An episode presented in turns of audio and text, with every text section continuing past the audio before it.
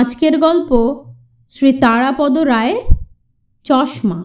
আমি কিছু বুঝবার আগেই ব্যাপারটা ঘটে গেল। ভদ্রলোক ঠিক আমার সামনেই ছিলেন। কাউন্টারের ভিতরের থেকে ব্যাংকের ক্যাশিয়ার বাবু চেকটা বার করে ভদ্রলোকের হাতে দিয়ে বললেন, পেছনে একটা সই করুন। ভদ্রলোক চেকটা হাতে নিয়ে ইতি উতি তাকাতে লাগলেন।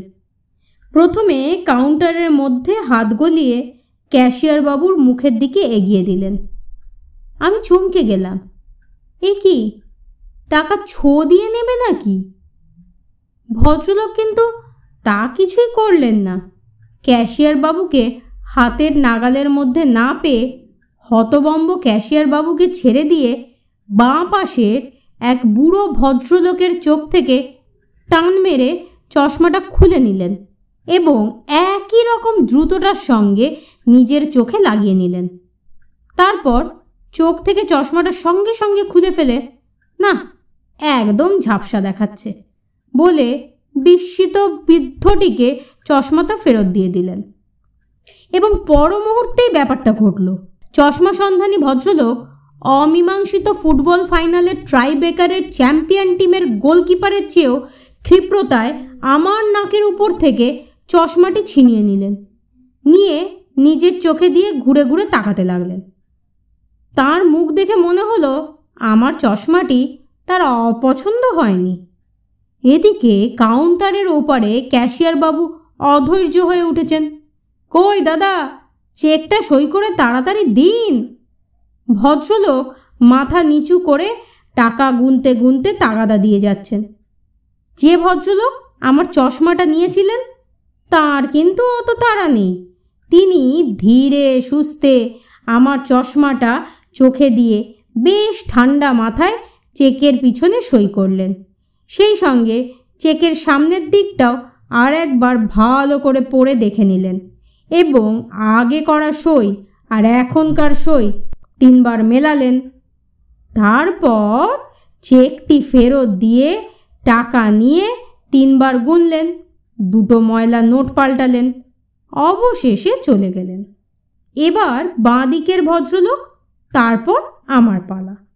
আমার পালা আসতে কাউন্টার থেকে চেকটা নিয়ে সই করতে গিয়ে কেমন যেন মনে হলো একটা শূন্যতা, কেমন যেন ফাঁকা ফাঁকা লাগছে। তখনই মনে পড়ল, আমার চোখের চশমাটা নেই।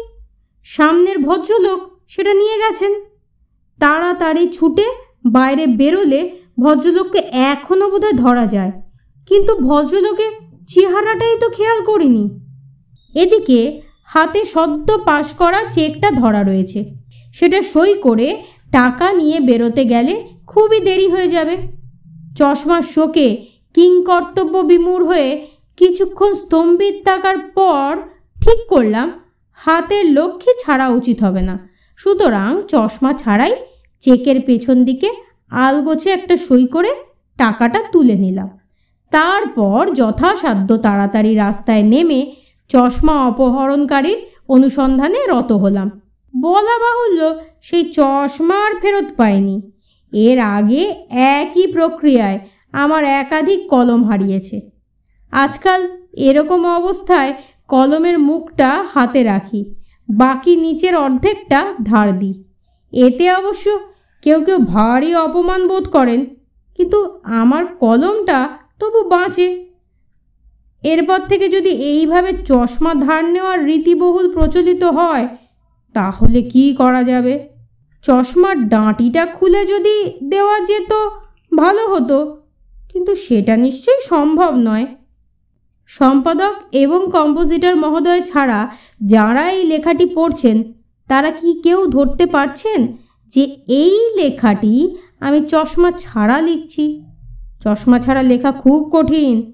আমার প্লাস পাওয়ার হয় একেবারে নাকের কাছে লেখার কাগজ ধরে অথবা এক হাত দূরে রেখে কিছুক্ষণ বিশ্রাম নিয়ে নিয়ে লিখতে হয়। প্রতিটি বাক্য রচনার পর অন্তত এক মিনিট বিশ্রাম নেওয়া প্রয়োজন। এভাবে বেশি দিন চালানো যাবে না। আমার দু একজন বন্ধুর দেখেছি একাধিক চশমা আছে। কোনো একটা, অর্থাৎ একজোড়া জুতোর মতো, চশমাকেও জোড়া হিসেবেই ধরা নাকি নিয়ম। এদিক ওদিক হলে অন্যটায় কাজ চলে যায়। আমার তা নেই। আমাকে আজ না হোক কালকেই নতুন চশমা নিতে হবে। শুধু নতুন চশমা নেওয়া নয়, নতুন করে চোখও দেখাতে হবে। আগেরটা অনেক দিন হয়ে গিয়েছিল। শেষের দিকে বিশেষ ভালো দেখতাম না। নতুন চশমা নেওয়ার ব্যাপারে দুটো বড় ধাপ রয়েছে। এক হলো চোখ দেখানো আর দুই হলো চশমা নেওয়া। চোখ দেখানো ব্যাপারটা সোজা নয়। আমাদের অল্প বয়সে ছিল চোখ দেখাতে গেলেই চোখের ডাক্তার কিছু বুঝবার আগেই ড্রপার দিয়ে দুই চোখে কি একটা বিষাক্ত তরল দ্রব্য এক ফোঁটা করে ফেলে দিতেন। ব্যাস। এক সপ্তাহের মতো সাময়িক অন্ধত্ব। ওই ওষুধ কি প্রয়োজনে লাগতো আমার সঠিক ধারণা নেই।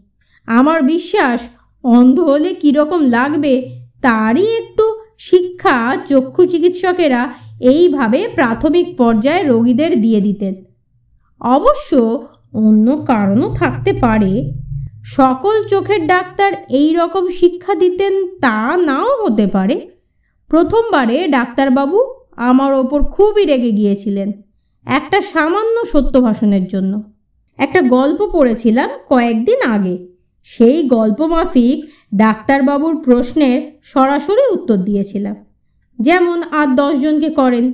সেই রকমই তিনি আমাকে জিজ্ঞাসা করেছিলেন, আমি খালি চোখে কতটা দেখতে পারি? আমি বলে ফেললাম, সে লাখ লাখ মাইল হবে। ডাক্তারবাবু চমকিত হলেন, কিন্তু দমলেন না। বললেন মানে?